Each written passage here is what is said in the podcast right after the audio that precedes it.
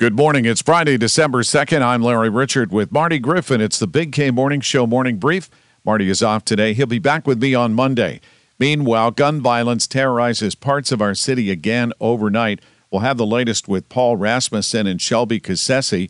Our first weekend of this new month, we'll have the latest from AccuWeather.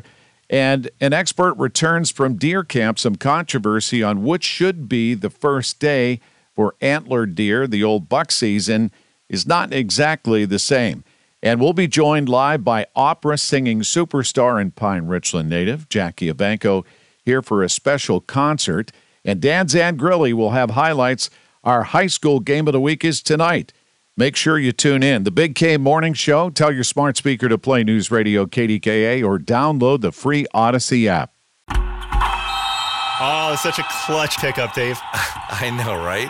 I was worried we'd bring back the same team. Oh, no, I meant those blackout motorized shades. MVP of the room. Blinds.com made it crazy affordable to replace our old blinds. Hard to install? No, it's easy. Even you could do it.